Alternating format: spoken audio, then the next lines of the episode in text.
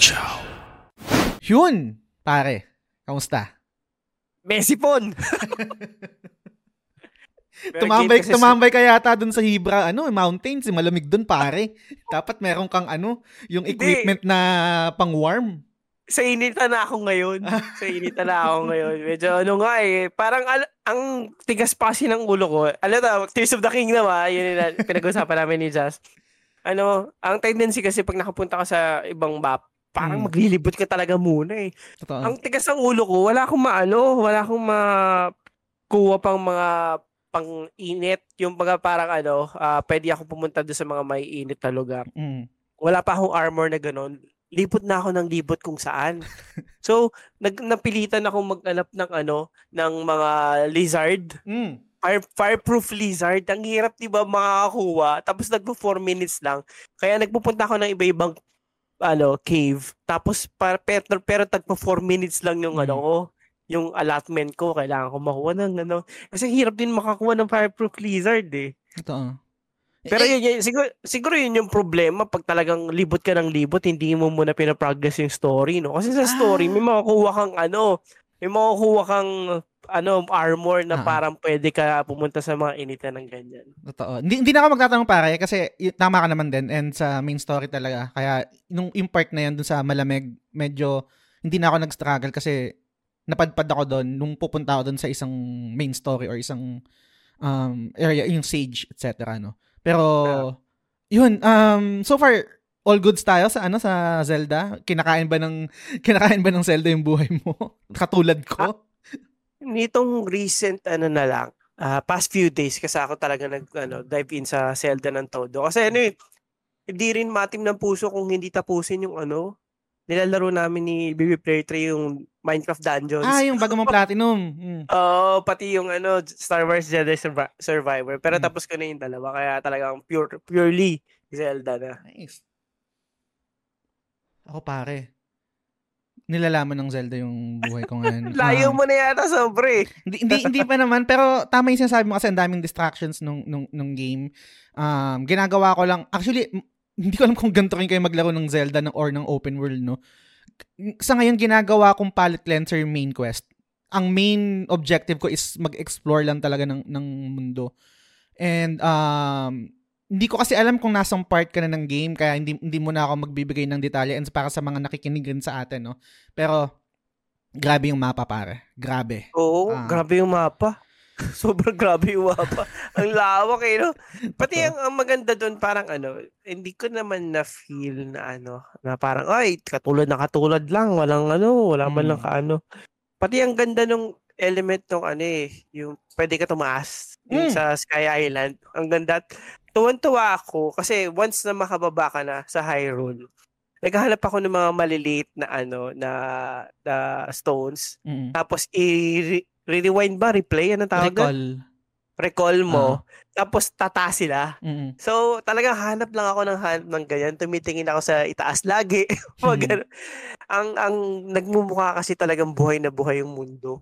Kasi any, any part of it is, ano, may, merong potential na makita. Pati, I really like yung element na ano, yung, yung mga nakagawian na nating as a gamer na, uy, tok-tok to, panigurado merong something dito. Mm. Tapos, pinagod mo, pinagod mo yung sarili mo, inakyat mo ng todo, tapos wala.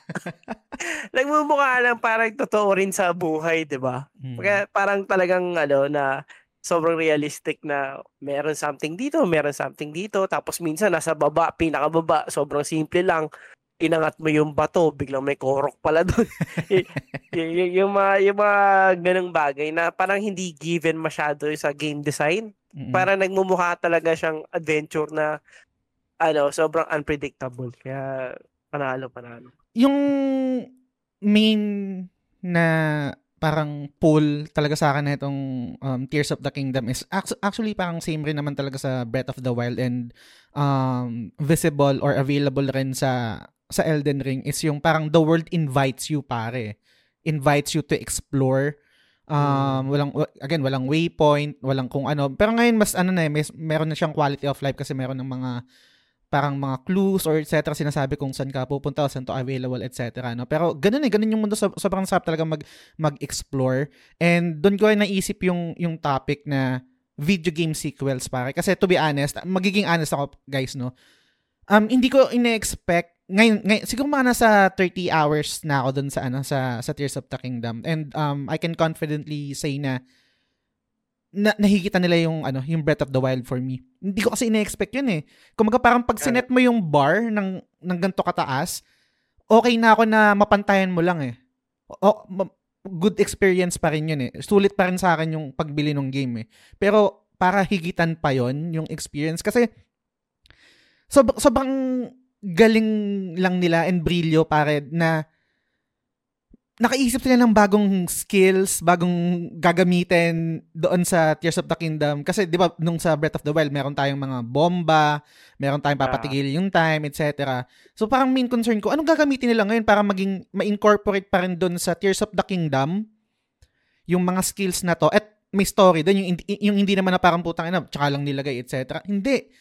Um, related siya sa story, merong merong merong bigat kung bakit ganon di ko na mag, di na ako magbibigay ng detalye kasi baka spoiler siya sa inyo. Pero nag-work siya and then yung mapa, yung expansion niya, grabe. So, so, super solid. So, gusto ko i-discuss natin ngayon pare is yung best video game sequels. Pero bago 'yun, meron muna akong tanong no, mabilis lang kasi nag-usap tayo ng Zelda and nabanggit ko rin yung ano, yung Elden Ring. Hindi ko maalala kung sino nagtanong nito sa stream nung nag-ni-stream ko yung Tears of the Kingdom ba, parang si Teacher Fred yata, so sa, sa, shoutout sa'yo pare, no? Um, ang tanong niya, um, kung lumabas daw yung Tears of the Kingdom last year, kasabay ng Elden Ring, sa tingin ko ba daw, eh, mananalo pa rin yung Elden Ring? May sagot ako doon, pero gusto ko muna malaman yung sagot mo pare. Anong thoughts mo doon? Ano, ito, ito, honestly, ah. Mm. Kung sa side by side sila, sana walang may magalit sa akin. Pero ito talaga yung sa puso ko. Mm. Kung sa side by side sila. Wait lang, pre. Mm. Goods lang. Hindi naman siguro kasi magagalit. Kung, I mean, pwede naman, pwede naman kayo magalit, mag-comment kayo sa, sa episode sa, sa Spotify, tapos i-address namin yan. Pero, sobrang Ay, wait. Lang. Ito na, ito na. Game, game, game. So, anong tawag dito? Uh, kung sabay lumabas yung Elden Ring pati yung ano yung uh, Tears of the Kingdom. Sa totoo lang ako mas lalarin ko yung Elden Ring. Okay. Kasi kung titingnan mo talaga yung Tears of the Kingdom kahit sobrang ganda niya tapos ang mm. dami niyang mga features Breath of the Wild pa rin siya eh. Mm. Yun pa rin siya eh. Wala siyang parang sobrang todong bago na uh, pinaramdam sa akin. Mm-hmm. Dahil pero napakaganda niya, pinalawak pa niya, pinaganda niya pa sobra si Breath of the Wild. Pero kasi yung the fact na magsabi ka na merong isang Souls-like na open world. Mm. Yun yung selling point ng Elden Ring eh. Na parang ito yung minahal yung Souls-like kind of game na tapos times 10 yung dami ng mm. boss fights in dungeons. Tapos multiplayer pa, pwede kang lumibot sa open world ng ganito. Mm-hmm. Yun, ba, yun yung bago sa ano eh, yung selling point ng Elden Ring eh, na walang-wala pa yung ibang Souls game na first time lang natin may experience. Kaya kung sabay sila lumabas, baka sa tingin ko nag-Elden Ring ako. Hmm. Oo. Uh, at pwede pa rin manalo yung Elden Ring. Oo. Agree ako sa'yo pare. Actually, ganda yung sagot ko. Medyo um, hinimay ko lang sa sa aspeto na combat. Kasi nga nabanggit ko kanina, weakest pa rin talaga sa akin yung ano, yung combat ng ng Tears of the Kingdom. Sobrang ganda ng exploration, yung mga skills, pwede kang maging creative, etc. Yung yung ascend, yung yung fusion, yung ultra hand, lahat sobrang ganda tapos yung mapa, yung lawak niya, verticality, etc. Pero pagdating kasi sa gameplay, yung moment to moment, yung mga epic fights sa sa Elden Ring, masterclass 'yun eh. Hindi hindi kayang hindi kayang tapatan yun ng, ng, ng Zelda. Gets, kung, kung, kung sakali, eh, mas nagmamatter sa'yo yung ano, mas nagmamatter sa'yo yung exploration, siguro magsa-side ka sa, sa Zelda. Pero when it comes to combat mismo, yung talagang gameplay na nakikipaglaban ka, wala eh. Y- yun, yun yung yun yung, yung, yung thrilling, yung kakabahan ka, yung ma-hype ka, yung epic music, yung yung yung sense of surprise dun sa hidden boss na to, etc. Um, Elden Ring pa rin. So, I guess, kung sakaling nagsabay sila, Elden Ring pa rin ako. Pero, um, fantasy lang naman yun, hindi naman yun mangyayari. uh, ang tingnan natin kung anong magiging kalaban ng Zelda ngayon, pare. I really, I really believe ah, mm. na hindi nilabas ang Zelda because of Elden Ring. Oh my God. Oh, nabanggit mo nga yan, pare, yung mga oh, ano oh. natin. Naniniwala talaga ako doon. Uh, hindi sa takot ha. It's more strategic eh, di ba? Meron ka rin talaga kasing napakalupit na game. Ayaw mo isabay siya sa ano gantong game parang hindi ka naman parang ma-pride na, hindi, dapat sabay kami, maglabang mm. kami, magtuos kami ng ganun. Merong money involved dyan, may ganun. So, uh, ganda rin ginawa ng Nintendo kasi talagang, grabe, grabe yung fan base. Mm. Magwawala. Pag, ano, pag Ito. nagsabay yan, tapos may God of War pa. Grabe, fan base. Talagang buhay ang ano, console wars. sana no, sana sana merong skill din na ganyan yung mga Horizon no, yung iiwas sa mga bibigat na games. yung pag-release nila. So parang lagi na ano, lagi natatapat. Ang, ang, ang hirap kasi doon sa ano uh, sa Sony kasi naka-flat out na siya every year. Dapat mm. may labas kami exclusive eh. Si Nintendo kasi may balls sila eh, no? So, uh. siguro, muna natin ano to. Bahala na, di ba? Ganun. Pero pag once na nilabas nila, boom! Grabe tindi. Pero kasi 'di ba dati, talagang la- last year yung Zelda eh. Ang tagal na sinasabing pang last year yung Zelda eh. Hmm. Ang talagang gra- ang, ang anong so, sorry to cut off. Ang naiisip ko nga lang pare na ano kasi isang game rin, isang game rin na sa tingin ko parang iniiwasan din talaga ng mga dev is yung uh, around September kasi Call of Duty, tama ba ako? Uh, parang uh, pati uh, mm, uh, y- y- kasi occupied na yung holidays ng ano yung mga first person which is yung Call of Duty nga, mm. yung Battlefield. Talagang ano, uh, yun yung mga binibili ng mga magulang na mm. hindi masyado maano sa games tapos ireregalo sa pamangkin nila, sa anak, yung mga ganong bagay, no. Pero isa sa pinaka iniiwasan talaga in todo Mm. Grand Theft Auto, pre. Mm. kahit pa Breath of the Wild, ay, kahit pa Zelda yan, ako, iwas yan. Totoo. Durugong pa- pati nga mga movie pare. Oh, totoo. Si- nagsimula ng Grand Theft Auto 4 yung nung naging grabe yung sales ng Grand Theft Auto 4. Lahat ng movie producers ngayon tinit kino-consider na yung release ng ano na Grand Theft Auto. Kaya nga mm. grabe yung ginawa ni The Last of Us, yung tinalo niya yung Grand Theft Auto 5. Mm Oh, grabe yung ginawa niya, gano'n. Parang, Natalo niya sa ano in terms of critics, 'di ba? Uh-huh. Pero sales durog. Parang naalala ko lang din na medyo nagkaroon ng bayag yung Sony na tapatan yung release window ng Call of Duty is Spider-Man eh. Pero mag ibang halimaw naman kasi 'yon. I mean, Marvel yun. Marvel eh. yun tsaka Spider-Man. Ay, 'Di ba? Parang uh, kaya talagang pumalagi yung fan base nun. Pero um, 'yun, uh, i-discuss namin ngayon yung best video game sequels pero bago 'yun, bago tayo magbagbatuhan pare no. Magbasa muna ako dito sa mga comments natin sa sa Spotify. Um, katulad, pwede rin kayo mag-send guys sa pag nag-release kami ng episode ni DP1, merong option yan sa Spotify na mag, magko-comment kayo, mag-reply kayo dun, dun sa sa episode na mismo and ipapublish ko yun and bawasahin namin ni DP1 sa mga susunod na episode. Meron comment dito si, ay, parang tanong ko muna, nalala mo ba yung Link's Awakening? Hindi. Ay, hindi. Okay, okay.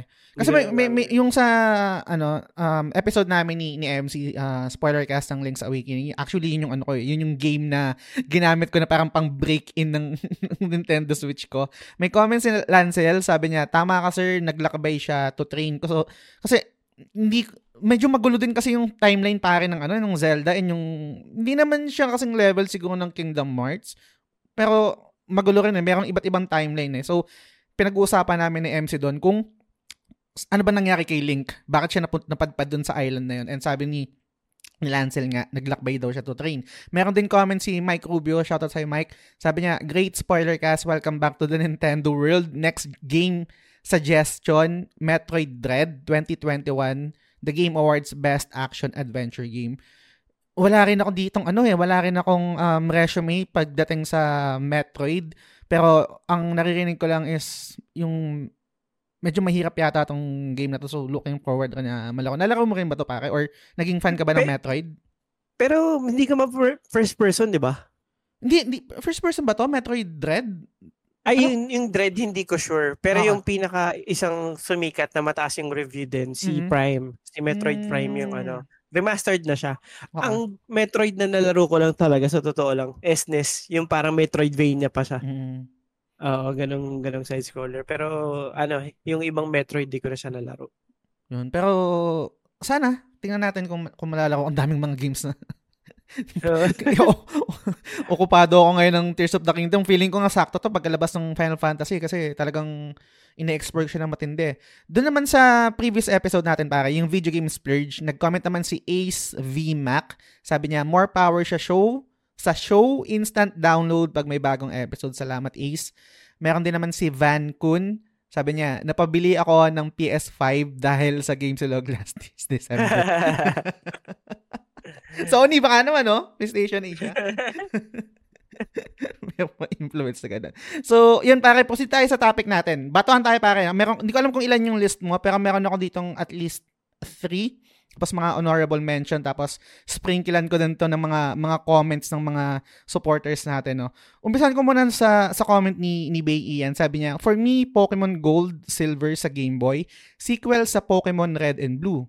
Grabe ang content at what the fuck moment as a kid.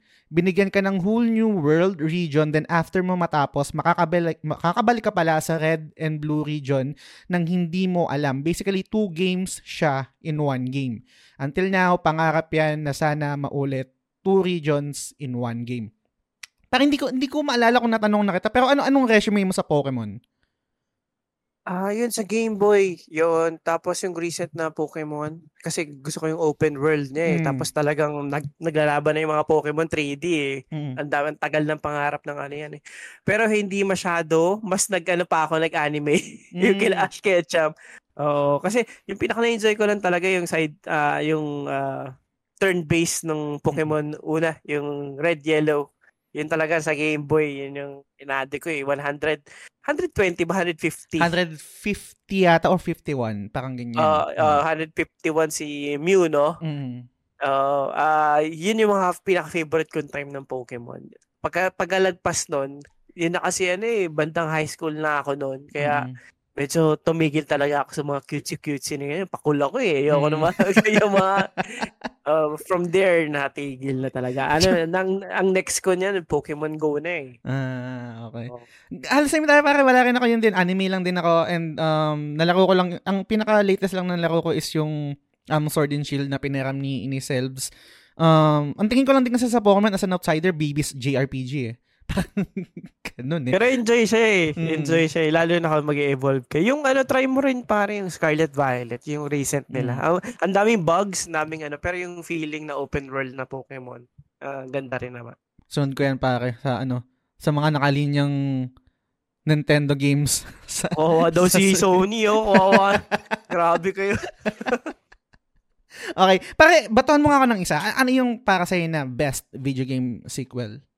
Ako siguro, umpisa ako na sa pinaka-obvious na. I really think talagang nag-improve siya.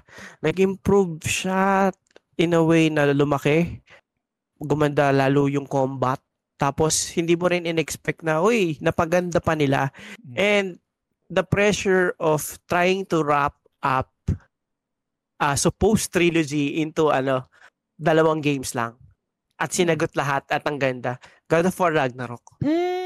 Ako, mm. uh, shoutout dyan. Ako, I really love that game. Sa tingin ko, feeling, uh, feeling ko, ito yung ultimate daddy's game. Umiyak kasi ako ng dulo. Uh-huh. Sana, ano, uh, nalaro naman ng lahat at hindi kayo mas bali. Pero ang ganda talaga, ang gandang, ano, ang gandang game para sa mga tatay. Feel na feel mo yung ano, no. Uh, basta, uh, sana malaro nyo ng ano ng ng buo para malaman nyo kasi ganda ng story, ganda ng ano yung pressure din ng i-wrap up nila sa ano dalawang game. Napagkasya mm. nila 'yon. And yung pacing, merong mga pacing merong pacing issues, merong mm. mga nakakatamad na part dahil doon sa iba yung gamit mo. Pero all in all, ang ganda pa rin eh. Mm. Yung roller coaster of emotions, tapos ang dami na sagot, and then yung mga boss fights and optional bosses. Ang ganda. Mm. Meron pang isang section doon na parang whole parang buong DLC na Ay, eh. Oh, Pwede oh. mo yung sa Vanaheim eh, 'di ba? Mm.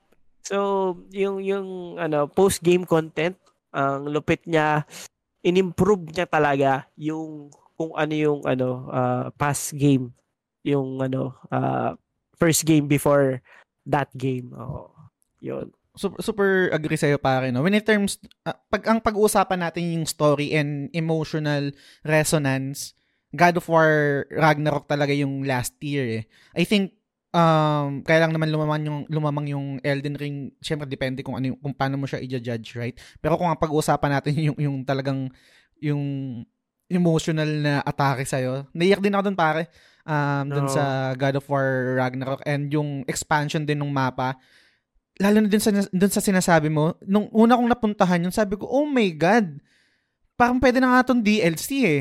Tapos, Lucky. Di ba parang hindi naman siya required yung area na yon Parang sa oh. memory ko. Pwede mo matapos mm. yung base game nang hindi ka pumupunta doon or na-explore totally yung lugar na yun. So, 25% lang yung mapupuntahan mo sa mm. story. Tapos yung other ano 75 talagang optional for you. Ay, yung pag lumipad ko, na sila, no? Yung, uh, uh, singit ko lang din pala, ang ganda kasi ng combat. Kasi first time sa God of War, parang nagkaroon ng ano, may feel mo na pwede kang mag-build mm. ng ano, style mo. Depende sa style mo. Kaya ang uh, lupit kasi ako, ako ang ginawa ko rin yung ano ko eh, parang poison build. Mm. Tapos hindi ako gumagamit ng weapon, puro suntok lang. mm. Kaya ano, you, you have that option as a God of War. Parang nagkaroon ng ano freedom yung tao tuloy mamili kung ano anong Kratos, ano combat style niya. Na parang hindi naman nagawa ng ibang ano, past God of War games. Totoo. And gaya rin ng, ng nasabi natin kanina, no? kumbaga parang pag meron kasi na set na bar, yung isang game, I mean, ang, ang hirap din talagang ano nun eh, sundan nun eh. Yung expectation kasi nandun eh. Pero yung sa Ragnarok, I totally agree na talagang hindi ako nagsisi rin doon and um, daming improvement, ang daming nadagdag and yung laki nga ng mapa. So, yun.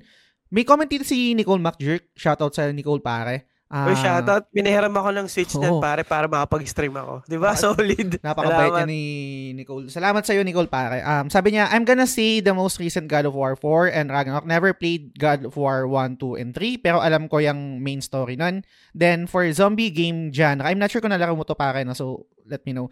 State of Decay 1 and 2 both are sun- sandbox games but contains mechanics look uh, looting like uh, gas, meds, food, water, and ammos, and materials for base building. Character management being hindi lang kasi isa, pwede piliin. Survivors you rescue can be your main. That being said, you also have to be in good relationship with them, each having stamina, hunger, and health. Hindi ko nalaro yung State of Decay, so hindi ako makapag-comment dito. Para may idea ka ba dito sa game na to? Ah, uh, hindi masyado. Oh. Mm. Parang kasi kung ang tawag dito, anong tawag sa mga ganito? Simulation ba yon Yung parang may mga management, etc. Hindi, hindi siya masyadong... Real-time strategy? Oo, parang mga ganyan. Hindi siya, uh, ano ko eh, hindi siya yung kapopti ko. Parang ang nalalaro ko lang na ganyan is yung Stardew Valley na meron kang... parang hindi ko alam kung counted siya, kung sim, kung sim genre siya. Pero, yun. Uh, may comment din dito pare, diretso ko na, no? Si, si Direk Owa. um, right. hindi kasi hindi kasi ako naging clear dun sa pag-post ko dun sa thread sa subscribers group. Ang intended ko kasi talaga parang yung sequel lang na sinundan nung ano nung original or ng number one pero i-accept ko na yun kasi hindi naman ako clear. Sabi niya sabi ni Owa dito, ni Direct Owa, Assassin's Creed Brotherhood fight me, galit na galit pa. Ano to pare? Ubisoft ito. Si ano, si si Owa kaya pag lagi nating niloloko yung Ubisoft or ako kunwari.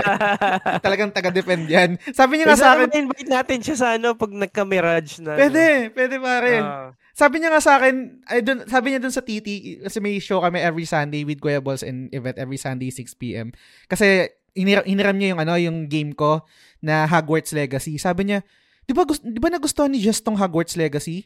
Eh, parang Assassin's Creed din to eh. Parang nga. Di ba niloko ito Assassin's Creed yun na may magic lang?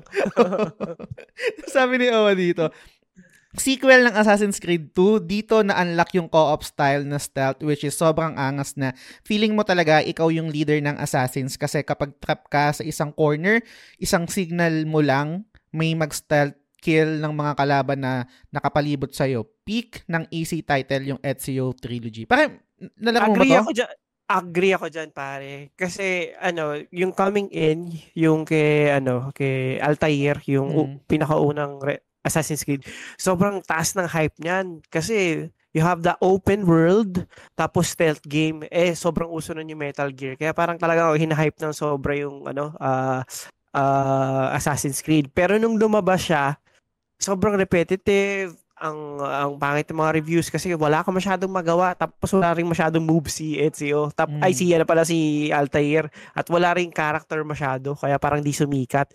Yung lumabas yung Assassin's Creed 2 at pinakilala si Ezio Auditore. Mm. ang ganda. Tapos lahat ng gameplay improvements sobrang panalo yung Assassin's Creed. Uh, dito talaga bumawi ng todo yung Assassin's Creed. And makita mo sa reviews almost almost perfect tapos yung ano rin niya yung uh, in terms of revenue sobrang tumaas din kasi sobrang pinaganda niya. So, agree ah, buti na pala ni Owa yan. Ang ganda mm. nga ng Assassin's Creed 2. Isa Pero rin yung, yan sa favorite ko. Yung eh, yung Ezio trilogy na sinabi ni Owa dito, hindi counted din yung unang Assassin's Creed, yung pinakaunang lumabas? O yun yun? Ah, hindi. Ah, hindi. Okay, okay. Pero ano siya, direct sequel naman siya. Mm. Assassin's Creed 2, 'di ba? Tapos uh-uh. kasi meron nun yung Brotherhood, uh-uh. yung next doon. Tapos meron Revelations din. Uh-huh. Kaya na sinabing ano, uh, trilogy ni Ezio. Ni Ezio. Okay. Oo, 'yun. Oh, pero ano na, ma-counted naman yan pre. Tama hmm. nga 'yun, sobrang tama 'yun. Oh. Gusto ko, marami nang nagsasabi na ito kasi diba laging, again, lagi natin binibiro yung, yung Ubisoft, right? Yung Assassin's Creed. Para laruin mo yung peak, yung peak Assassin's Creed, yung, yung Ezio Trilogy for sure ma- baka ma-enjoy mo yan. And available siya sa, ano, kinakapos ako, available siya sa, ano pangalan nito? Um, extra ba yun sa, sa PlayStation? Uh, PS Plus. Uh, oh. Sa PS Plus. So, yun. Um, bago ako magbato, para magbasa lang ako ng comment, gagawin ko tong jump off kasi same kami ng sagot. Sabi ni RD Casimiro, uh, dalawa yung sinabi niya dito na best video game sequel eh. Sabi ni RD, sequel sa Sequel is kasunod ng first game, right? Di pa kasama yung mga third or fourth installment.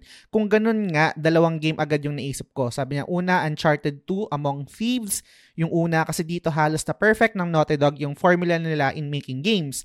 Tamang gameplay, plus yung trademark nilang storytelling. Second game is yung Kingdom Hearts 2. Never mind yung prologue niya kasi di mo gets kung galing ka lang sa Kingdom Hearts. Pero other than that, KH2 did everything better. Still the best KH game for me. Um, una syempre agree dun sa Uncharted 2 Among Thieves, right? And um ito na ito na yung ano eh, ito na yung parang kasagsagan na rin talaga ng PlayStation na yung mga first party games sila talagang um- umaangat na eh. And yung part ng list ko dito sa episode natin para is yung Kingdom Hearts. Alam ko sobrang nagmi-make fun tayo palagi sa, sa, sa Kingdom Hearts kaya convoluted, kay Nomura, etc. Pero yung Kingdom Hearts 2, sobrang in-anticipate ko yan pare. Uh, I can remember high school ako niyan. And um yung yung improve, meron din tong ano eh, siguro makaka-relate ka dito bisagutin si si Mike Rubio dito yung parang sa Metal Gear Solid 2 pare. Kasi unang nilaro ko yung Kingdom Hearts sabi ko bakit ito yung character? Hindi na ba ito hindi na ba si Sora yung bida bakit ito yung, ang, ang tagal kasi ng portion na yun, yung, yung, yung prologue niya, iba yung character, and pag hindi mo nalaro yung chain of memories, hindi mo maintindihan kung bakit yun yung kinokontrol mo na character. Pero maliban doon, um, yung improvement ng game doon sa mga world, sa gameplay, nagdo-dual world na dito si Sora, and yung, yung story din mismo na parang pinalawak na ni Nomura, hindi pa ganun ka convoluted, parang kaya ko pang intindihan super solid Kingdom Hearts 2. And yun din, yun din yung favorite ko actually. Favorite ko din yung Kingdom Hearts 2 sa lahat ng Kingdom Hearts na um, nirelease ng Square Enix. Para may, may thoughts ka ba dito sa Kingdom Hearts and kung meron din sa ano sa Uncharted? Uh, sa 2? Kingdom Hearts 2, sa totoo lang, alam mo, nilaro, sa sobrang excited ako, nilaro ko yan ng Japanese version. Kasi mas, mas una nilabas yung Japanese kaysa sa English eh. Ilang uh-huh. months pa tinapos ko siya ng Japanese. Ganun ako oh ka-excited sa kanya. Oh, pare, sa PS2. Oh, ganyan ako ka-addict sa kanya. Pero yun nga lang, hindi ko siya na 100%. Hindi ko hmm. maintindihan yung iba eh. Hindi mo na. Oh, uh, talaga ako pare hardcore na ano uh, Square Enix, Squaresoft mm. guy nung kabataan no. Uh, talagang hangga't pwede. Pati FF8, una ko nilaro yan Japanese. Oh, kasi nilabas na siya kaagad eh before pa ng English. Dati hindi sabay eh. Nauuna lagi yung Japanese kaya yun laro ko. Pero mas agree ako dun sa ano Uncharted 2. Mm. Kasi alam mo ba, super critical nung time na yon. 2000 8 or 9 yata nilabas yung Uncharted 2. Uh, ah, laging inaano si Sony na parang, ah, ba't kami bibili ng PS3? Mm. Eh lahat naman ng mga magagandang games, multi-platform, nasa Xbox. Mm. Tapos may Gears of War pa sila, may Halo pa sila. Wala si Sony na talagang IP na sobrang lakas. Ang pinakamalakas na nila at that time is Resistance, oh Fall of Man. Alam mo ba yon Baka nga di ko alam yun. uh, pa-familiar ako pero hindi ko siya nalaro. sila. So, hmm. nilabas nila yung unang Uncharted 2007. Ah, uh, ang pangit din. Hindi ganun ka sobrang ganda, solid. Tama lang, ma average 7 or 8 ganon. Hmm. So, the leap of kinds of ano gameplay improvements pati sa storytelling ang laki talaga ng improvement ng Uncharted 2. Hmm. And that is the time na nilabas siya naka-gain ng momentum si PS3. Hmm. Tapos no Uncharted 2, yan na si Uncharted 3, tapos biglang si Last of Us na, tapos Infamous, continuous na nagkakaroon ng first person, ay first person tuloy, first party library si PS3. At konti-konti niya nang nahuhugutan ng market share si Xbox 360 dahil dun sa pinakita ni Uncharted 2. Kaya sobrang uh, excited kasi nung time na nilabas yan, ang pinaka-excited yung mga tao sa God of War 3. Okay. Yun lang talaga. Sabi, mm. wala wala nang kwenta yung mga games ng Sony, God of War 3, Metal Gear Solid 4, yun lang tinitignan nila. Para, para so, sorry to cut off. Ang ang context nito nung era na to is talagang nilalamon ng Xbox yung yung PlayStation, oh, right? Durog pare. Mm. Diyan din, na, aminado ako eh, kahit may PS3 ako noong mga time na yon hindi ko siya masyado nilalaro. Dahil ano siya ni Xbox, talagang iwan na iwan. As hmm. in yung ano nila, uh, ah, 3 to 1, yung hmm. ratio nung, nung, nung pagbili ng console. So, kaya, kaya nung nilabas yung Uncharted 2, pati yung critics nagulat din sa ganda niya at siya pa yung nanalo ng Game of the Year. Nice. Kahit hindi siya pinag-uusapan. Kaya, uh, ang gandang, ang gandang sagot na Uncharted 2, okay yan siya. And then, yun, yeah. yun na rin yung naging blueprint ng ano, no? Ng, ng, ng Sony, ng, ng PlayStation, oh, right? Oo, oh, yun na. So, Doon talaga nag-start yung ano, tumaas yung kalidad, pati mm. expectation ng mga tao. Kaya, continuous doon yung momentum na yun, nami-meet na rin ni Sony. Hanggang sa lahat ng first party nila ngayon, di ba, solid. You have mm. Ghost of Tsushima, you have uh, God of War, you have The Last of Us. So, sobrang dami, Horizon. Oo.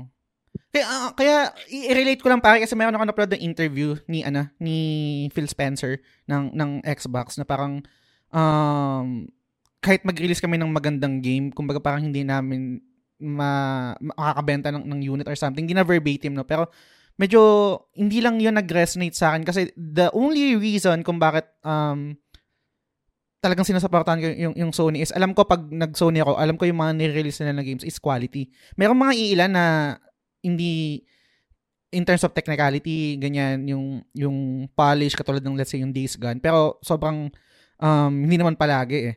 Pero wala lang, ang, ang, ang weird lang na, na ano, kasi yung, yung, yung parang sa Starfield, parang sabi ni Phil Spencer, kahit mag 11 out of 10 pa yung Starfield, parang hindi naman yan magiging reason kung bakit iiwan mo yung PlayStation, etc. Pero, anyway, um, may comment dito si ano pare, si Mike Rubio, tapos pasa ko sa'yo. Um, sabi ni Mike Rubio, hindi ko, kasi, hindi ko pa kasi nalalaro to, um, hindi pa kalawak yung, ganito kalawak yung ano, yung resume ko pagdating sa Metal Gear. Eh, ko, pare alam ko, sobrang fan ka niyan. Sabi ni Mike Rubio, Metal Gear Solid, Solid 2, yung intro pa lang nito, remix ng MGS theme music, tapos may trailer. Super nostalgic, goosebumps pag nadidinig ko to.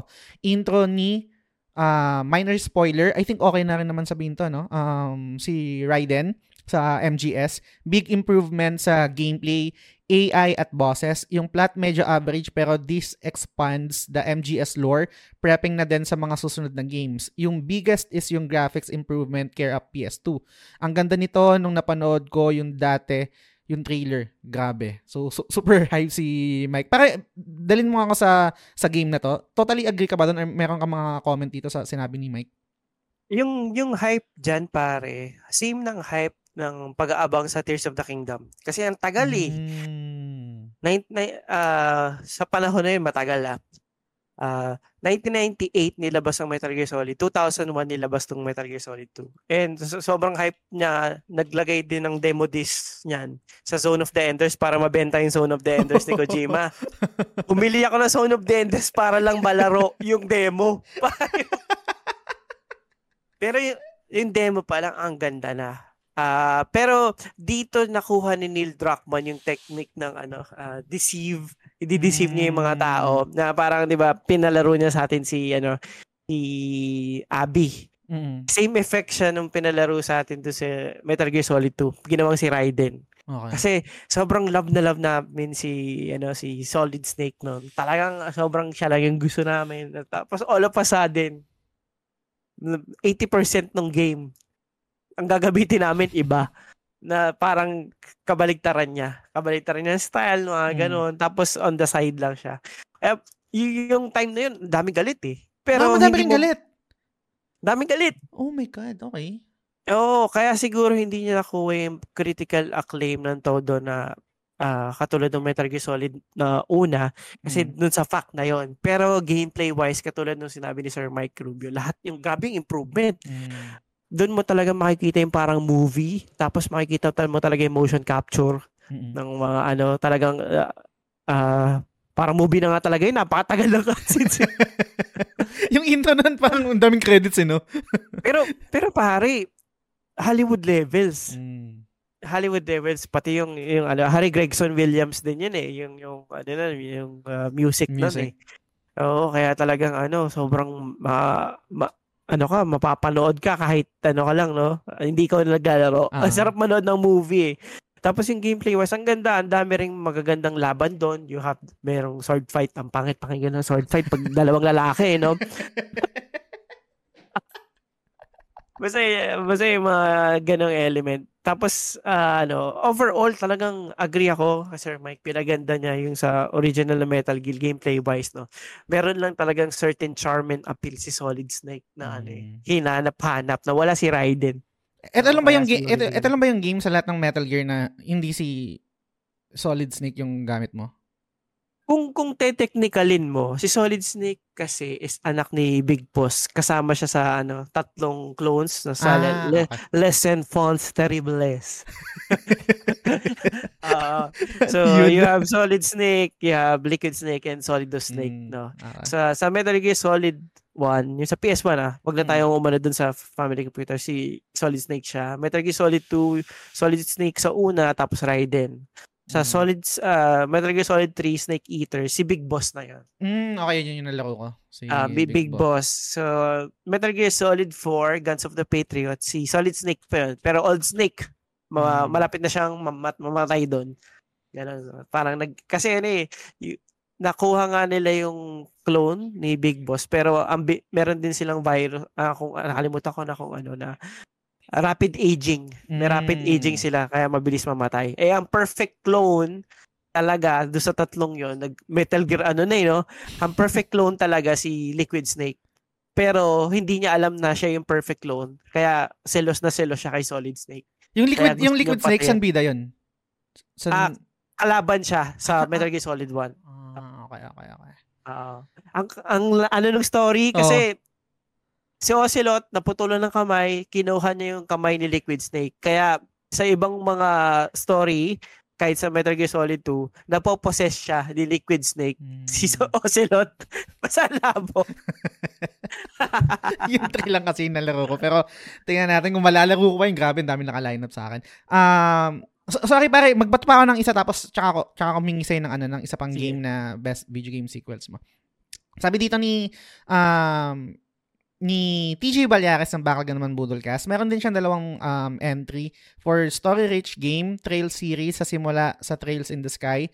Parang in- encapsulated lang doon sa loka- lokal ng setting yung plot ng game. Tapos nung na-release yung sequel niya na second chapter, grabe ang in-improve sa story. Dala lang siguro ng strength ng trail series pag world building. Kaya nakilala sa West nung pagpasok na ng Trails of Cold Steel. Sa game mechanics naman, may mga idagdag na bagong elements like quality of life improvements sa battle system saka yung cinematic cutscenes during S-crafts ng mga characters. For gameplay focus, uh, Monster Hunter series, grabe ang in-improve ng succeeding titles from its predecessors. Um, simula ng mga bagong dagdag na monster kada generation, mga bagong hunting areas or location, hanggang sa introduction ng bagong weapons. Aside from that, yung new mechanics din, including yung sa weapons na i-enhance na nadadagdagan ng bagong moveset. It feels like pag may bagong weapon na introduce pati Monster, feeling ko ibang game ang nilalaro ko, ang galing lang. Mag-comment na ako dun sa ano pare, sa, sa Monster Hunter kasi dun lang ako nakaka-relate. Totoo, totoo yun eh. Yung, yung, hindi, I think nalaro ko yung unang Monster Hunter sa sa PSP pero hindi siya masyadong nag-resonate sa akin kasi parang ang bagal ng galaw, yung ang daming mangyayari. Ah, hindi ko siya parang nilaro talaga ng, ng matagalan. Ang na, nalaro ko na lang is yung Monster Hunter World and yun na yung nag-click sa akin. And yung isa sa mga pull or yung nag-resonate sa akin sa Monster Hunter is yung, I think, yun yung, for me personally guys, may pinakamagandang gameplay loop. Kasi napakasimple lang naman nun eh. Mag-hunt ka lang ng monster, magka-carve ka, gagawa ka ng bagong um, weapon, um, items, tapos build mo. And then, kalaban lalaban ka ulit ng ano, lalaban ka ulit ng bagong monster, rinse and repeat. And ang maganda pa dito, though kahit um, main ako sa Great Sword, pag nag, nag-attempt ka na maglaro ng ibang weapon, parang totally different game siya pare. Um, iba-iba yung style, iba yung yung quote-unquote discipline ng weapon na yon. Sobrang sobrang solid. And tuloy-tuloy pa rin yung Monster Hunter. I think tuloy-tuloy pa rin siya sa pag-improve. So, yun. Um, para batuan mo ako ng isang game na nasa listahan mo. Ah, ito itong game na 'to is ito sa dahilan kung bakit lamang na lamang yung ano, ah, Xbox 360 dati. Kasi Okay. sa mga panahon ng Xbox 360 versus PS3, sobrang kilala yung Xbox ah, sa ano, first person shooters at sa Mm. western RPGs. So, uh, western RPGs kung sa mga nakakaalam diyan, oh, you have nag-umpisa sa mga kila Fable, Mm. ah, Witcher, Dragon Age, ah Ah, tapos Mass Effect. So, Mm. karamihan doon, kung hindi man exclusive sa Xbox, ay merong exclusive content sa kanya. Kaya parang doon na siya na-associate. Okay. Uh, and yung Mass Effect, ito talaga yung parang sobrang ano, kasi hinahype to dati na Star Wars Lord of the Rings levels ng video games.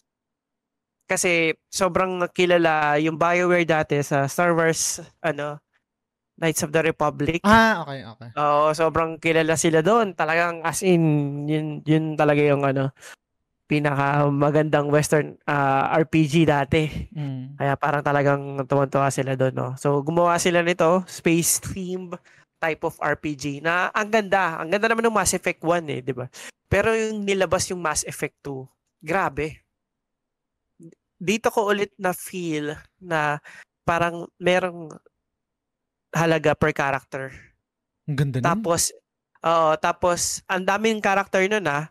Tapos, every side quest ng character, it can really build yung relationship mo sa kanila. At the same time, yung ano uh, yung story nila around the ano uh, the lore mas makikilala mo yung mga iba-ibang species kasi the way pinlant ng game sa first ano sa first uh, scene niya is meron kang unwinnable war. Okay. Unwinnable war na parang okay, uh, sige, parang suicide mission na to. Suicide mission na to, humanap ka ng mga kasama mo na parang papayag na samahan ka sa suicide mission na parang wala kayong panalo. Okay. Tapos yun, maghahanap-hanap ka, lahat, halos lahat ng character doon, halos lahat ah, pwedeng optional yung pwedeng hindi mo makasama, pwedeng hindi mo maano, ah uh, pwedeng hindi mo uh, pwedeng kasama mo sila sa gera, pwedeng hindi. Okay. Siyempre, pag nakuha mo, mas nataas yung chances mo manalo. Tapos pag nakuha mo pa yung loob nila ng todo, mas malaki yung chance mo na manalo sa Galactic War. Mm-hmm. So, all throughout the story nun, meron kang mga main story, tapos may mga side quest ka din, na talagang nag explore dun sa pagkatao ng mga kakampi mo. Kaya pagdating mo sa dulo, grabe, ang epic ng feeling, kasi parang, uy, na, parang naalala mo yung tumambay tayo dito, tapos muntik na tayo mm. mamatay. Gawin ulit natin to sama tayo, talunin na natin, bahala na, bahala. Ang ganda ng mga feeling na yon yung set pieces na yon parang nagkaroon ng moment per character. Tapos biglang makakasama mo sila sa gera sa dulo uh-huh. na parang, oy, bahala na, mamamatay tayo. Ang ano lang, na-feel ko to sa movie, yung Braveheart eh. Yung kay Mel Gibson. Uh-huh. Yung parang talaga, oh, Arya! o, parang hindi mo naiisipin yung sarili mo, hmm. pero iisipin mo yung parang kasama mo sa likod, protektahan mo siya. May ganong feeling na may, parang papahalaga ka sa mga characters mo.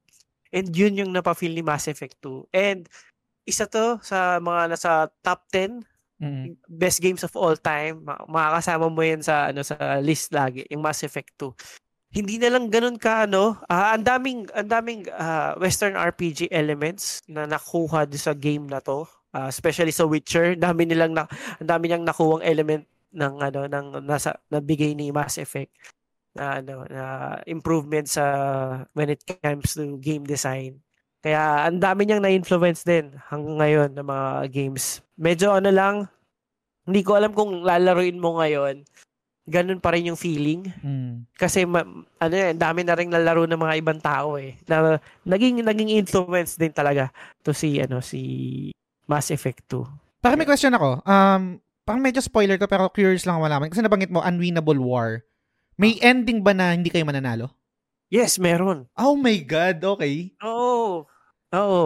Okay. Tapos ang maganda pa niyan, pre yung yung yung progress mo sa Mass Effect 2 pati yung progress mo sa mga characters uh-huh. madadala mo siya sa Mass Effect 3 nice. so halimbawa yung mga hindi mo sinama sa Mass Effect 2 hindi mo sila kasama sa Mass Effect 3 wow pwede mo pa silang makalaban may, ganoon konektado sila kaya lang yun nga yung yung ending ng Mass Effect 3 yun lang mm. oh kasi kaya yun eh, ang taas nung tingin nila sa Mass Effect 2. Talagang sobrang nilalagay sa pedestal. Yung pagdating kasi nung 3, yung ending nung 3, talo eh. Ang ganda mm. kasi sobra nung 2. Yun yung ano, yun yung hindi na best video game sequel, no? Oo. Oh, oh. Pero pag may free time ka, pre, kahit mag-research ka, kahit manood ka lang ng docu about uh-huh. Mass Effect, makikita mo talaga yung hype dun sa Mass Effect 2. Grabe. Oh. Yan, lamang na lamang yung ano niyan, yung yung uh, Xbox niya noong time na yan kasi mm. yung progress mo sa Mass Effect 1 matutuloy mo sa Mass Effect 2. Okay. Oh, okay. Tapos yung EA na Mass Effect uh, Mass Effect 1 kasi hindi pa nabili ng EA yung BioWare eh. Mm. Mass Effect 2 nabili na ng EA. So the EA decided na gawing multi-platform na yung mm. Mass Effect. Pero syempre, as a Mass Effect player, wala akong save sa PS1 ay PS3 ng hmm. Mass Effect 1 eh. So lahat ng sales halos napunta sa Mass Effect uh, ng ano sa Xbox. Hmm. Kasi doon yung mo mako-contain yung progression mo eh. Kaya yun, grabe lamang ng Xbox dati. Ang maganda na ito, I, I think, uh, available na, yung kung gusto ko man laruin or meron mga listeners natin na gustong laruin, available na yung ano pare, yung trilogy, di ba? Yung parang oh. sa PlayStation. Nasa, yun. nasa PS Plus yata eh.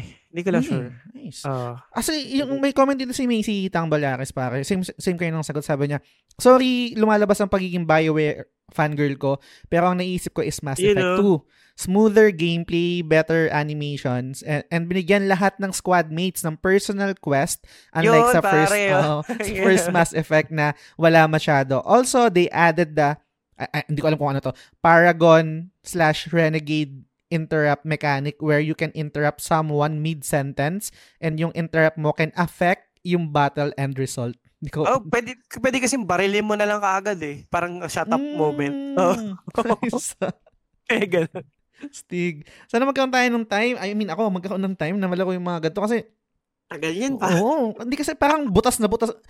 Pag, nakaka, pag nakakarinig kasi ako sa'yo ng ganito or sa mga kaibigan natin ng mga magandang games na hindi ko nalaro, parang bumababa yung ano ko, yung pedigree ko parang sa sarili ko na parang tangina, kulang yung resume ko ah. Kailangan ko laruin to parang ganyan. Oh, pero, pero try, try mo lang pre.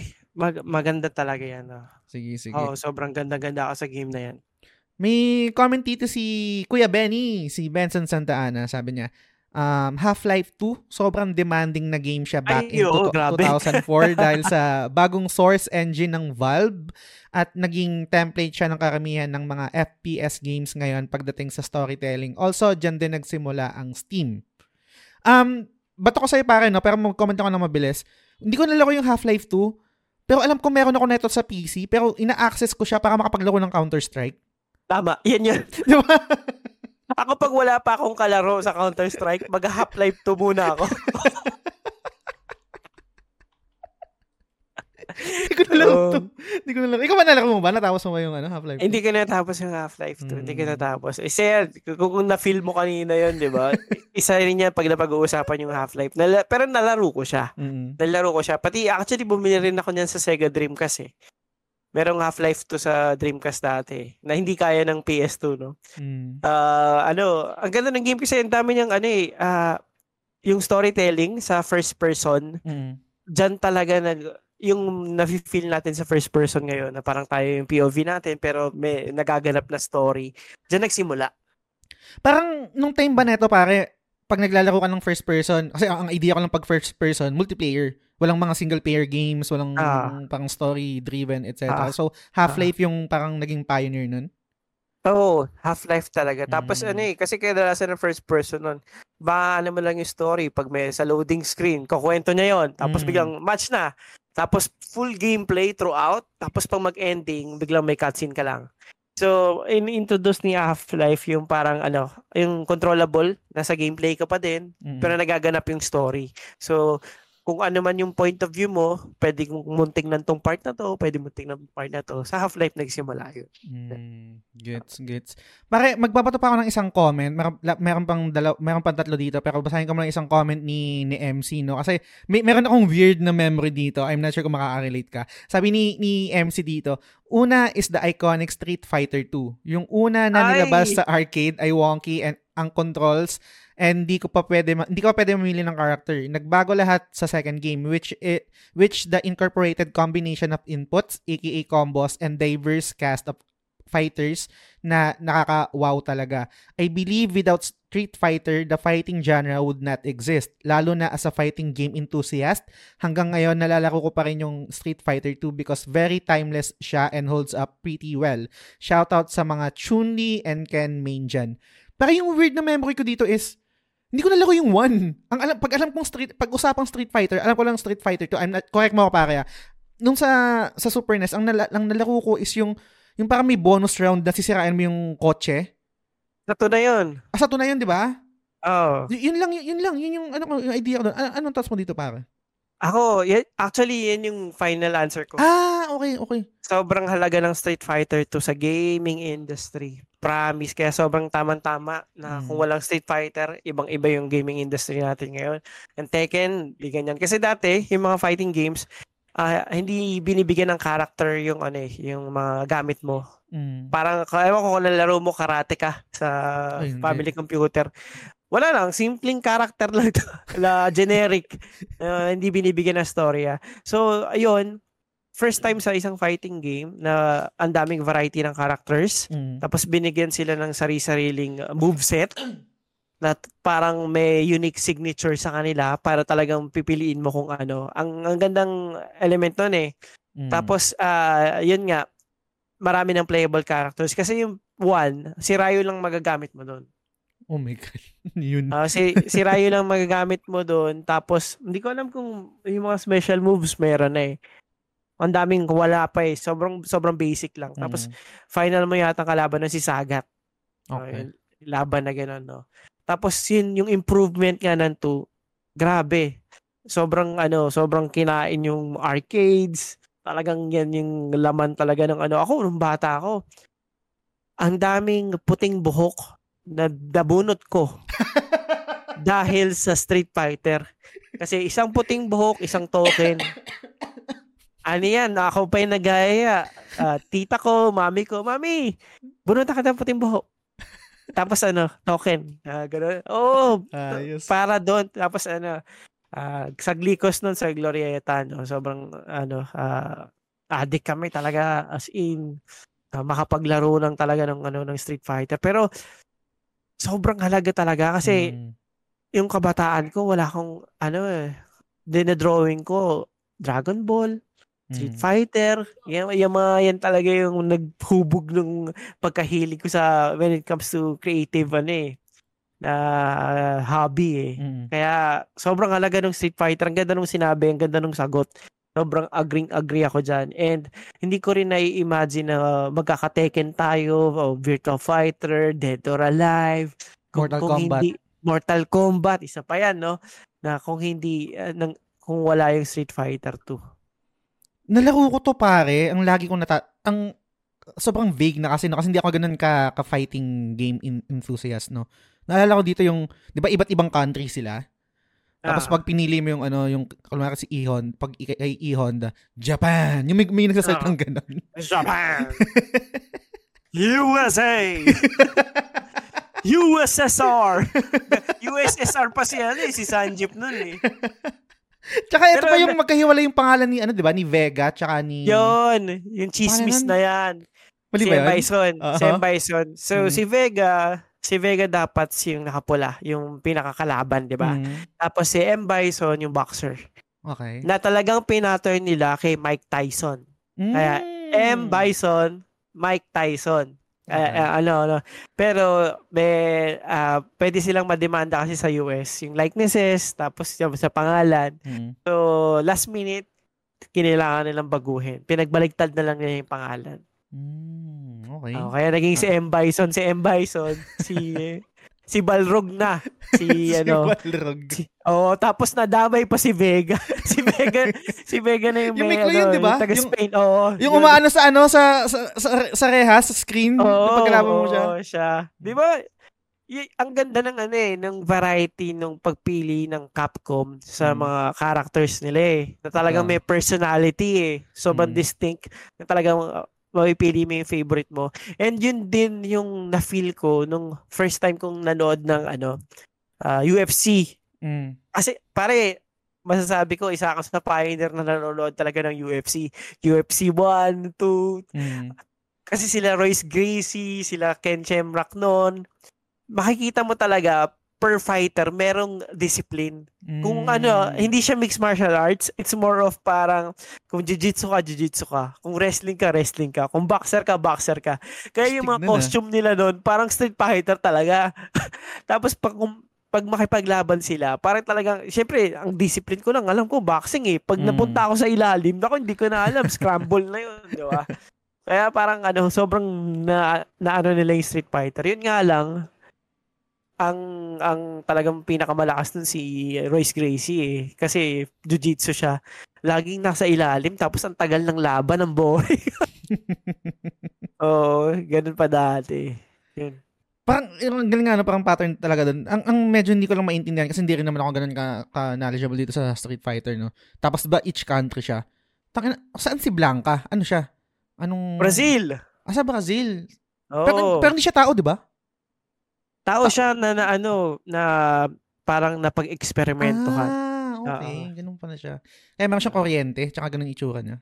Oo. Gets, gets. Um, bago, bago ko ibigay yung last ko, pare, pasadahan ko tong dalawang comment ni, ni Jeff tsaka ni, ni Lance. Sabi ni, unahin ko man si Lance, pare. Aside sa Suikoden 2 na all-time JRPG favorite ko, may dalawang entries ako. Bushido Blade 2, better game gameplay, better storyline. Hindi ko nalaro to para kwentuhan mo ako. Um, teka lang, basahin ko yung comment niya. And better characters, one of the best PlayStation fighting games of all time. Samurai fighting game na walang health, oh my god, walang health bar at one hitan lang. Oo. Hindi ko ma-imagine ha, pero okay. Um, Isang comment pa ni, ni Lance dito is Tenchu 2, a prequel from the previous Tenchu game but definitely an upgrade in every aspect.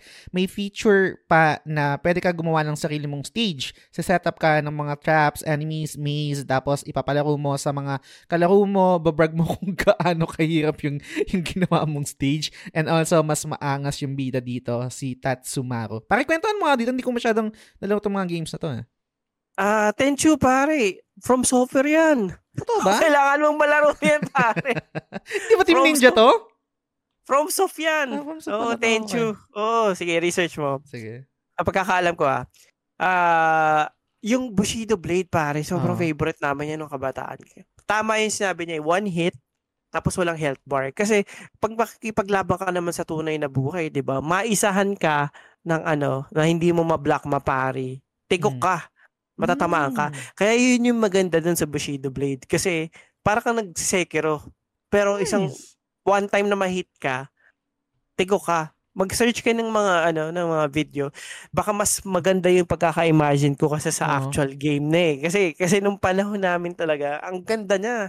Kasi biruin mo, talagang kailangan kang maging maingat eh. Hindi ka basta-basta attack lang ng attack eh. Very strategic tapos kailangan mo talagang timingan. Tapos uh, iba-ibang style pa yan ng ano, yung katana o samurai. Kaya talagang parang uh, pag-aaralan mo yung animation ng kalaban mo, kung saan siya magiging open, doon ka papasok. Pati ang ganda, basta ang ganda.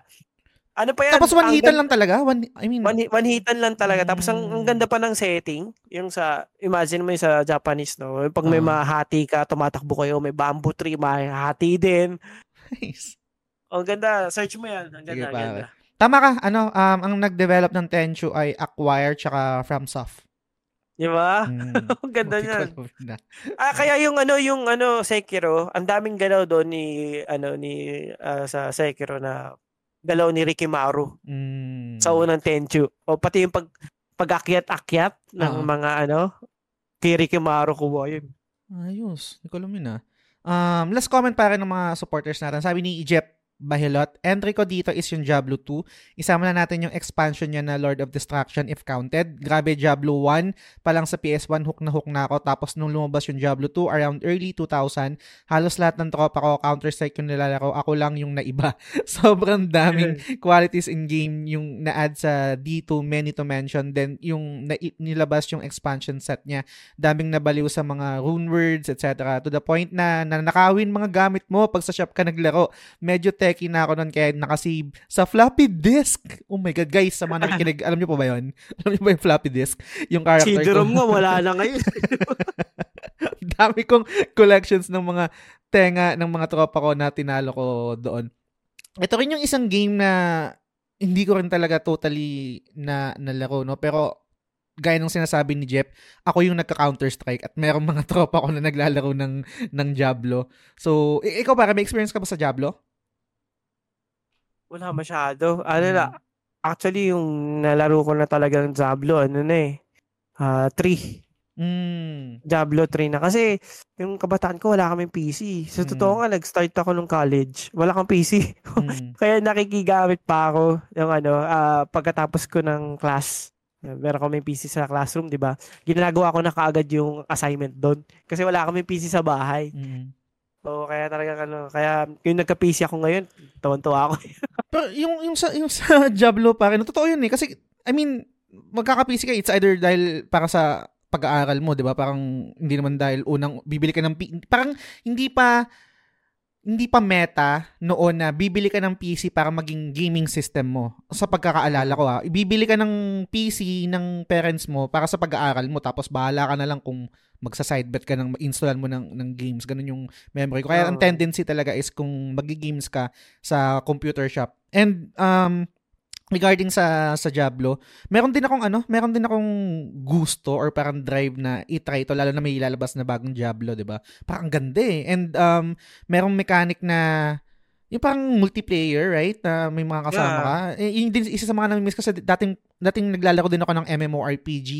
Yun na lang yung nawawala sa akin na experience ngayon. Parang gusto ko ulit balikan siya. Pero again, time constraint talaga yung time talaga yung kalaban natin dito. Pero let's see kung ano kung makakapaglaro tayo ng Diablo 4. Diablo 4, di ba? Nal- nalaro mo yan yung, yung ano nun? Oo, oh, parang maganda dun yung world boss eh. Mm. So, meron lang talagang specific time na makakalaban mo tong boss na to.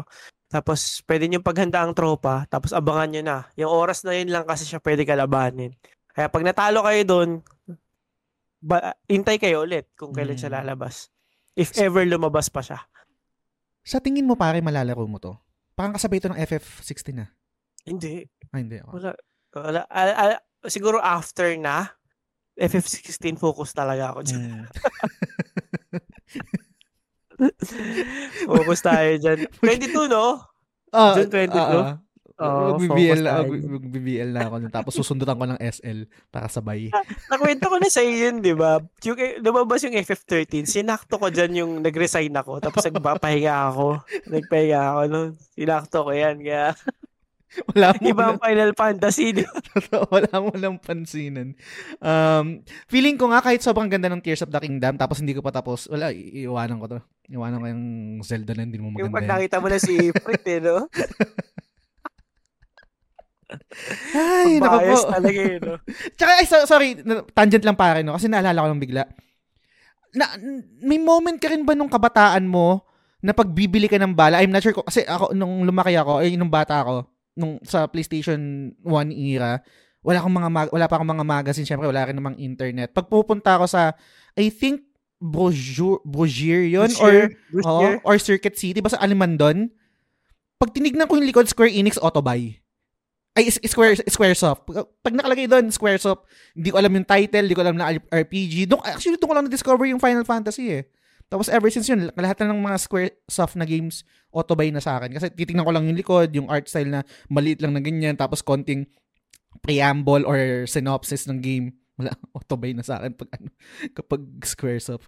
Uh, yan experience ko yun sa ano, lower right yung Squaresoft na nakalagay, no? Mm. Sa Brave Fencer Musashi, pati mm. Xenogears, sabay nilabas yun. Hindi ko pa alam ba't nila pinagsabay nilabas yun.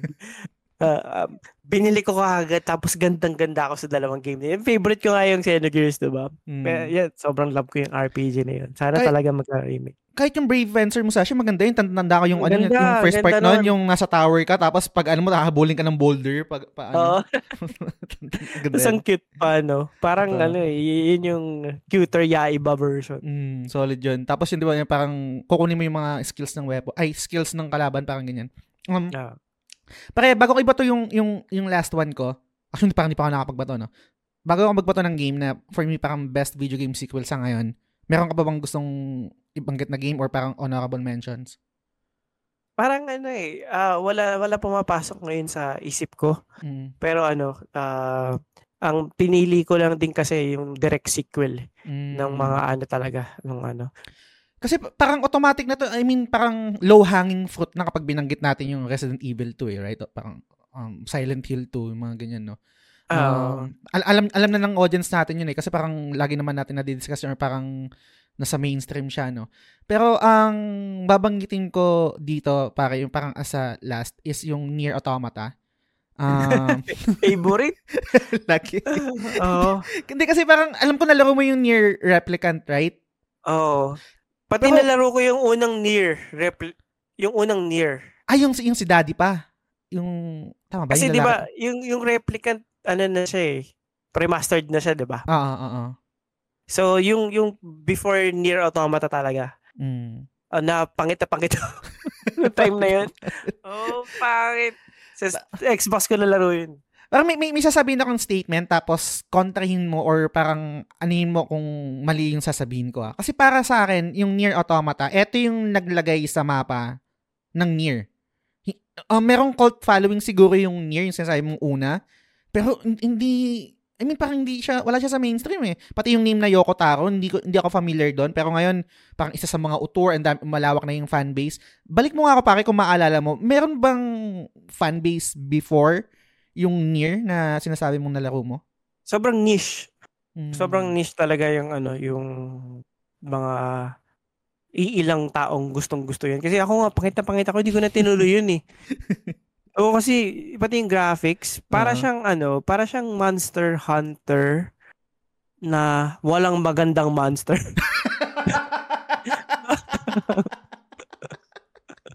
Yeah, alam mo yung feeling ng Monster Hunter yung naglilibot-libot ka pa lang tapos mm. parang paulit-ulit tong dinosaur na to na pinapatay ko. Parang ganun yung feeling nun sa hindi ko na lang talaga nilagpasan din kasi tanga na boring na boring ako noon sa Xbox ko na laro yan ng una eh. Kaya nang mm. nilabas yung Ah, uh, siguro ang laking influence din ng sa Nier. Hindi sa uh, design, ah, more of the sa combat din kasi. Ang ganda mm. ng uh, ginanda niya. Devil May Cry. Mm. Oh, la- laging influence din siguro nila. Eh. Kaya talagang uh, pati Bayonetta. Oh, kasi yung unang Nier, ang baho talaga, ang baho, baho ng ano ng laban. Nag-improve ba yun dun sa replicant, pare? Nag-improve naman. Uh, lalo na sa graphic. Kasi yung nalaro ko din yung tatay siya eh. Uh. Uh, hindi yung Japanese version na yung mas bata. Mm, kapatid, wow. kapatid ba? Nakalimutan ko na eh. Oh, dalawa kasing version yan. Mm. Yung sa Western, kasi sabi nila parang mas prefer doon ng Western. Ngayon kasikatan pa ng Xbox nun, kaya parang gusto nila brute-brute na uh, matured middle-aged guy. Mga bro, no? Bro. Oo, oh, ganon. Gears of War, gabi. Yung mga ano eh, yan yung mga kasikatan nun eh, yung time na yon Kaya ano, sa Japanese version naman, yung mas bata, which is yung Mm. nasa ni replicant na. Mm. Oo, yun. Pero yung nalaro ko yung matanda. hindi, hindi ko pa kasi nalalaro yan, pero yun nga, um, I think, dahil sa success ng Nier Automata, na- nalagay talaga siya sa, sa map eh, and na naging household name yung yung Nier. Nag, nakilala rin si Yoko Taro, yung style niya sa sa game design, di- different kind of endings, tapos yung kukwestiyonin mo yung yung existence ng buhay mo, yung mga ganyang bagay. And um pag nung ni YouTube, ni YouTube ko na lang din kasi yung yung Nier kung anong difference niya dito. Hindi ko naman din syempre nalaro so hindi kompleto yung yung opinion ko about this pero I can imagine na in, parang hindi siya mag-work sa akin. So kung lalaruin ko yung yung una man, siguro ba replicant na lang, hindi ko nababalikan yung mga unang games na binabanggit mo pare. Pero yun, um, looking forward kung sakaling ma- madudugtuhan to ni ano ni ni Yoko Taro. Kasi nga lum- mas lumawak na talaga yung fan base and lalo na si 2B, 'di ba, yung mga kilala natin yun ng mga tropa. Guys, no? Alam niyo na yan, ha? Pero meron nilabas na games sila. Sa Platinum mobile? Games. Sa mobile Hindi, ba? yung parang ano, ah MMO. Kalimutan ko na, sobrang flop. Hin- Hindi ba ito yung ano? Hindi ba ito yung... Babylon, Babylon, ganun. Ah, oo. Oh, flop nga yung pare. sobrang pangit, Mm. sobrang pangit. Ano, wala pang one year. Di na ako server. Sa sobrang Mm. pangit ang reception sa kan. Merong, merong isang...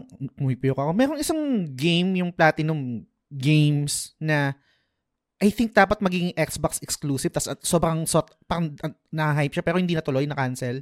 Oh, ah. Title nun po siya.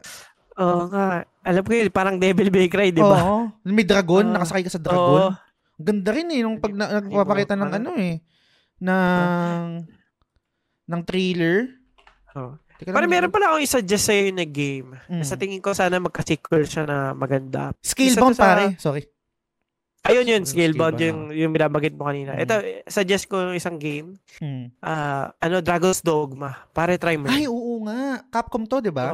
Oh, Capcom yan. So, Hmm. pinaghalo siyang, basta ba- Western RPG na ano, na parang may pagka Shadow of the Colossus. Kasi, bakit? Takit ka sa kalaban na malalaki. May Ganda, ganda nung ganda ng game na 'yon kasi parang magbi-build ka rin ng mga kasama mo doon eh. Tapos ang isang aspect niya, yung na-build mong kasama, pwede mo siyang i-share sa ibang tao. Tapos the more na hinihiram siya ng ibang tao, nagkaka-points ka. Nice. Ma- Oo, parang ano, parang pu- parang ano na, parang puta.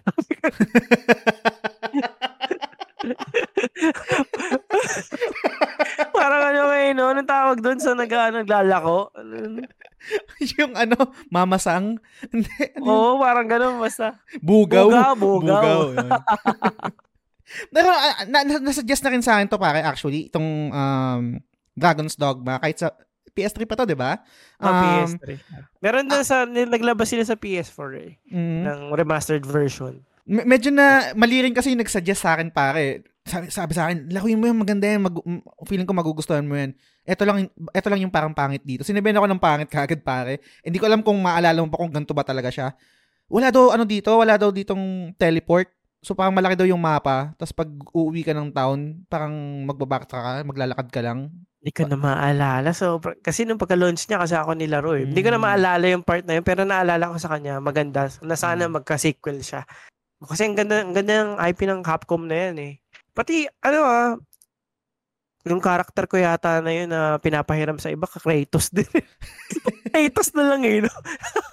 Pero ang ganda rin niya, ang ganda, ang ganda ng game na yun. Siguro, research mo rin yan. Bukod doon sa docu ng Mass Effect 2, yan. Mm. ah. panoorin mo, pre. Capcom to, no? Capcom, oh. Hindi Japanese Capcom or Jap- Ah, Japanese pa rin pala. Okay, okay. Ah, Japanese. Tama, tama. Okay. Gets, gets. So, yun, uh, guys, kung meron kayong comment, katulad ng sabi ko kanina, pwede kayong mag-reply um, sa Spotify, tapos ipapublish kayo and then magko-comment kami sa next episode. Kung hindi naman kayo sa Spotify nakikinig, kung sa Apple Podcast kayo nakikinig, pwede naman kayo doon mag-review. So, pwede yung bigyan ng 5 stars or 5 stars or another 5 stars kung anong trip nyo. Nasa inyo na yan. Uh, pwede rin maglagay ng mismong review doon kung ano yung mga thoughts nyo, feedback, suggestions, etc. So, yun. Pare, any last thoughts and anything to promote, shout out, go ahead. Uh, yun, uh, currently guys, we have ano, uh, uh, tawag dito, giveaway challenge mm. sa Zelda Tears of the Kingdom. So, all you have to do is send your most creative Fusion Ultra Hand creation na 30 second video. Send nyo lang sa email na daddyplayer1ph at gmail.com. Pwede na kayong manalo ng life-size Hylian Shield pati Master Sword. Sobrang ganda niya. Hindi pa ganun karami yung ano, uh, sumasali. Siguro naghihintay sila ng last day of submission. Mm. uh, last day of submission parang hindi naabot uh, pag nilabas to. May 21 yata. Pero pag iniisip, pinag-iisipan ko pang wala hmm. pa talaga makapagsabit masyado. Uh, baka extend ko na ng end of the month. Yan, baka maabutan pa nitong podcast na to. Pero ang ganda kasi talaga nung ano nung prices, nanghihinayang ako na talagang ayos. Eh nakikita ko rin ang dami rin naman nagpo-post ng mga ka, makukulit nilang creation. No? Why not i-submit na lang, 'di ba? Double whammy pa. Maligaya ka, may chance ka pa manalo ng life size Alien Shield pati Master Sword. Yun. Bala shoutout mag- sa sponsor kay Long Live Play PH. Yun, Yun shoutout sa inyo guys. Uh, recently nag nag-follow na ako diyan kasi um kasama sa mechanics, right? And then ang yeah. ganda rin talaga ng store na yun. Tapos um bala ko rin talaga sumali diyan pare. Um pwede ba mag- mag-comment ako kung, kung bakit parang natatagalan ako magpasa pa sa'yo? Sige hindi ko pa na-export kasi para yung ano, yung, yung parang yung total, ang tawag dito, yung mga items kasi may certain areas doon na parang... Oo nga eh. Oo, hindi ko pa napupuntahan. So parang minimal yung nagagawa ko. Kunwari meron ako naisip, ah gusto kong gawin to ah. Parang may, okay to ah. Kaso hindi pa available yung ano, may tawag doon eh, doon sa sa, sa Tears of Tarin, hindi ko alam eh. Y- Kasi yung, grabe yung mga ginagawa ng iba, gumagawa na ng Gundam. Totoo. So sabi ko, paano nagagawa to? Eh, wala pa akong item, wala pa akong item sa ganun ah. So, pero aabot, sana makaabot ako para sa 21 nung mag, magsasubmit din ako dyan kasi meron ako naiisip. Sana maano oh. ko. Ang tawag dito, ko lang ipapasa sa'yo, right? Or pwede ring edited na? Or an- anong, anong, ano ba dito? It's style mo. It's up to you. Basta hmm. minimum na 30 seconds lang. Uh, sige, sige. Minimum lang yon kung gusto mong mag-pass, go na go. Pero ang ganda ng point mo kasi ako na ngayong nilalaro ko na siya ng todo rin. Mm. Nakikita ko, limited pa lang talaga sa una. Kailangan mong lumayo. Eh syempre, 'di ba? Pag lumayo ka, bibilisan mo sa story. Mm. eh ako, hindi nga makapag-story masyado kasi talagang sarap paglibot sa Hyrule eh. Totoo. Yan, baka kaya pag-isipan ko kung extend ko. Pero yun, sali kayo. Sobrang sulit kasi na kung malaki lang yung place ko dito, mm. ipa, ilalagay ko sa wall ko to eh. Pero wala talaga space dito sa yung ano yung mga uh, Master Sword pati Hylian Shield. Sobrang angas nun nung nung uh, nung papre, yung premyo nun sa sa game mo pare. Kaya sasali rin talaga ako diyan. Sana makaabot ako. And kayo din guys, sana makaabot kayo kung sakali marinig itong podcast kung sakali man. Kung sakali lang na mag-extend si DP1 pero um, ako for sure sana sa uh, Friday uh, makagawa ako kasi medyo nakakalayo na rin naman ako. Pero kung sakali man na um, limited lang, mag, magsasubmit pa rin ako kung ano lang yung magagawa ko dun sa available na ano. Kasi possible rin naman na parang yung creativity mo mag-kick in dahil sobrang limited lang yung nung, nung bagay oh, na available yan, sa'yo. Yan diba? talaga. Pre, alam mo, ito ah, mm. feeling ko talaga yung mga tamad na tao are the most creative. Mm. Kasi mag-iisip talaga sila ng paraan para mapadali yung buhay. And mm. pag ganun sa Zelda, grabe, dumadali lahat pag ano, nakakaisip ka ng paraan sa mag-solve ng puzzle. Mm. Grabe, meron meron meron ako napanood na ang ang daming ang dami kong ginawa. Uh-uh tapos siya, ginawa niya lang, nag-recall lang siya. Loko. Sabi ko, oo nga, no. pwede, pwede naman pala yun. Loko eh. May meron din para i-share ko na last na pa, guys, last na promise. Merong isang shrine na may riles. So, most likely kailangan mong gumawa ng ano nung nung ang tawag doon nung sasakyan para sa uh, ano ka doon. Hindi ko ma hindi ko ma-figure kasi parang may kulang or may something. mo, no? Nilakad ko pare. Nilakad ko yung release. Alam mo, ginawa ko din din ang pinakauna sa Sky Island na hindi ko pa alam yung ano, ganun ganun. Libot ako ng libot eh. Wala pa ako nabobo, di ba? Sabi ko, ang haba naman ito, delikado. ang haba-haba nilakad ko. May release kasi sa isang shrine, pag naglagay ka doon ng ano ng sasakyan, parang liliko siya ganun tapos ma-outbalance yung ano mo. So, kung paano to, hindi ko, hindi ko, ma, hindi ko ma-figure out mo. Lakarin ko na lang ato. Pero yun know, nas- masasolve mo pa din, no? Kaya believe hmm. ako sa physics ng ano eh, ng Zelda. Eh. Sobrang ganda uh. ng physics niya na ang daming posible. Wala talaga definite na ano way. Feeling ko pare, 5 out of 10 na shrines na solve ko ng hindi intended solution ng mga developers. pwede, pwede. so, pang enjoy guys. Um, yun, most likely baka sa future gawan na, gawan na rin namin to ng episode. Pero mukhang matagal pa yan. Um, enjoy kayo guys kung naglalaro man kayo ng Tears of the Kingdom, Nintendo number 1. Um, hashtag yan. Pagdating ng PlayStation, ng, ano, ng Final Fantasy, balik tayo sa PlayStation.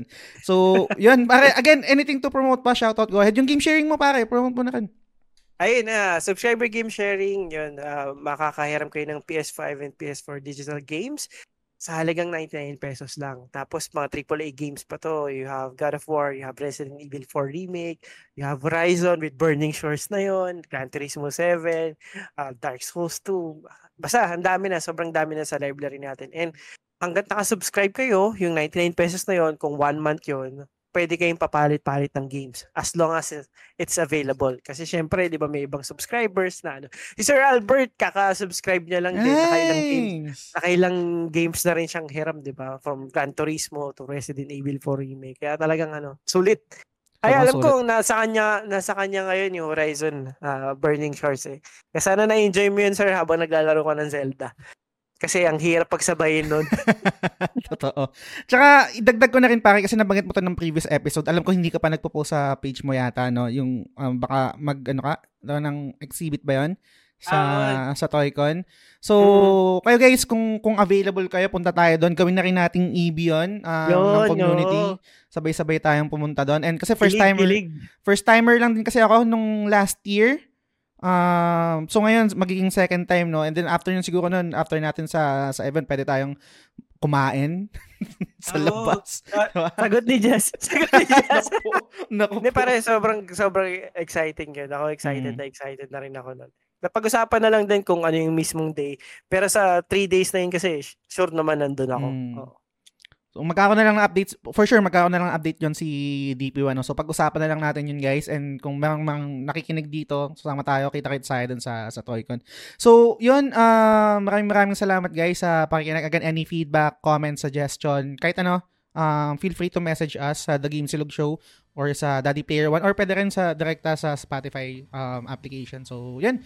Dito ko natatapos yung episode. Maraming maraming salamat sa pakikinig. Hanggang sa susunod na episode ulit. Bye! Salamat, salamat. Ay, Assassin's Creed pala nabanggit natin kanina. nabanggit natin.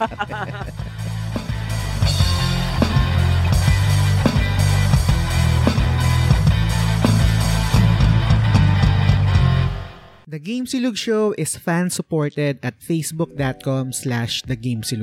The following names are our current supporters and I'm eternally grateful for your kindness, support, and generosity. Sands, Mark Andrew Yap or Maku, Frederick Telen Soriano ng Late na Gamer, Mar Valencia, Daddy Player 1, Francis Lance Galapon, Yvette Solivilla ng Ara Ara The Weeb Podcast, Arnel Pableo, Paula David, Vitoy Bautista, Mark Mark Paha, Tess Macalanda, Benson Santa Ana, Jeff Bahilot, Mary Fontamillas, Teacher Mike Lau Bacareza, Mark Christian De La Cruz, Mark Divina Gracia, RD Casimiro, Algers Valerio, Ruben Domingo, Ray Anthony Rivera, Bernard James Cruz, TJ Balyares ng Backlog na naman Budolcast, Macy Tang Balyares ng Casual Gamer vs. The World, DJ Silva ng Edgy Weeb, Luigi Tumulak, Mike Mike Rubio ng X-Core Gamer, Joe Kevin Malyari ng Blue Chip Joe, Nicole McJerk, Bay Ian, Zel Pineda, Shane Rivera, Gab Espiritu, Patrick Ryan Silvosa, Drew Rivera, Albert Gonzalez, Alfred Bacani, JMSPDL, Ren Jocales, Derek Joshua Owami Marquez, and Delia Bourbon. Maraming salamat sa inyo guys.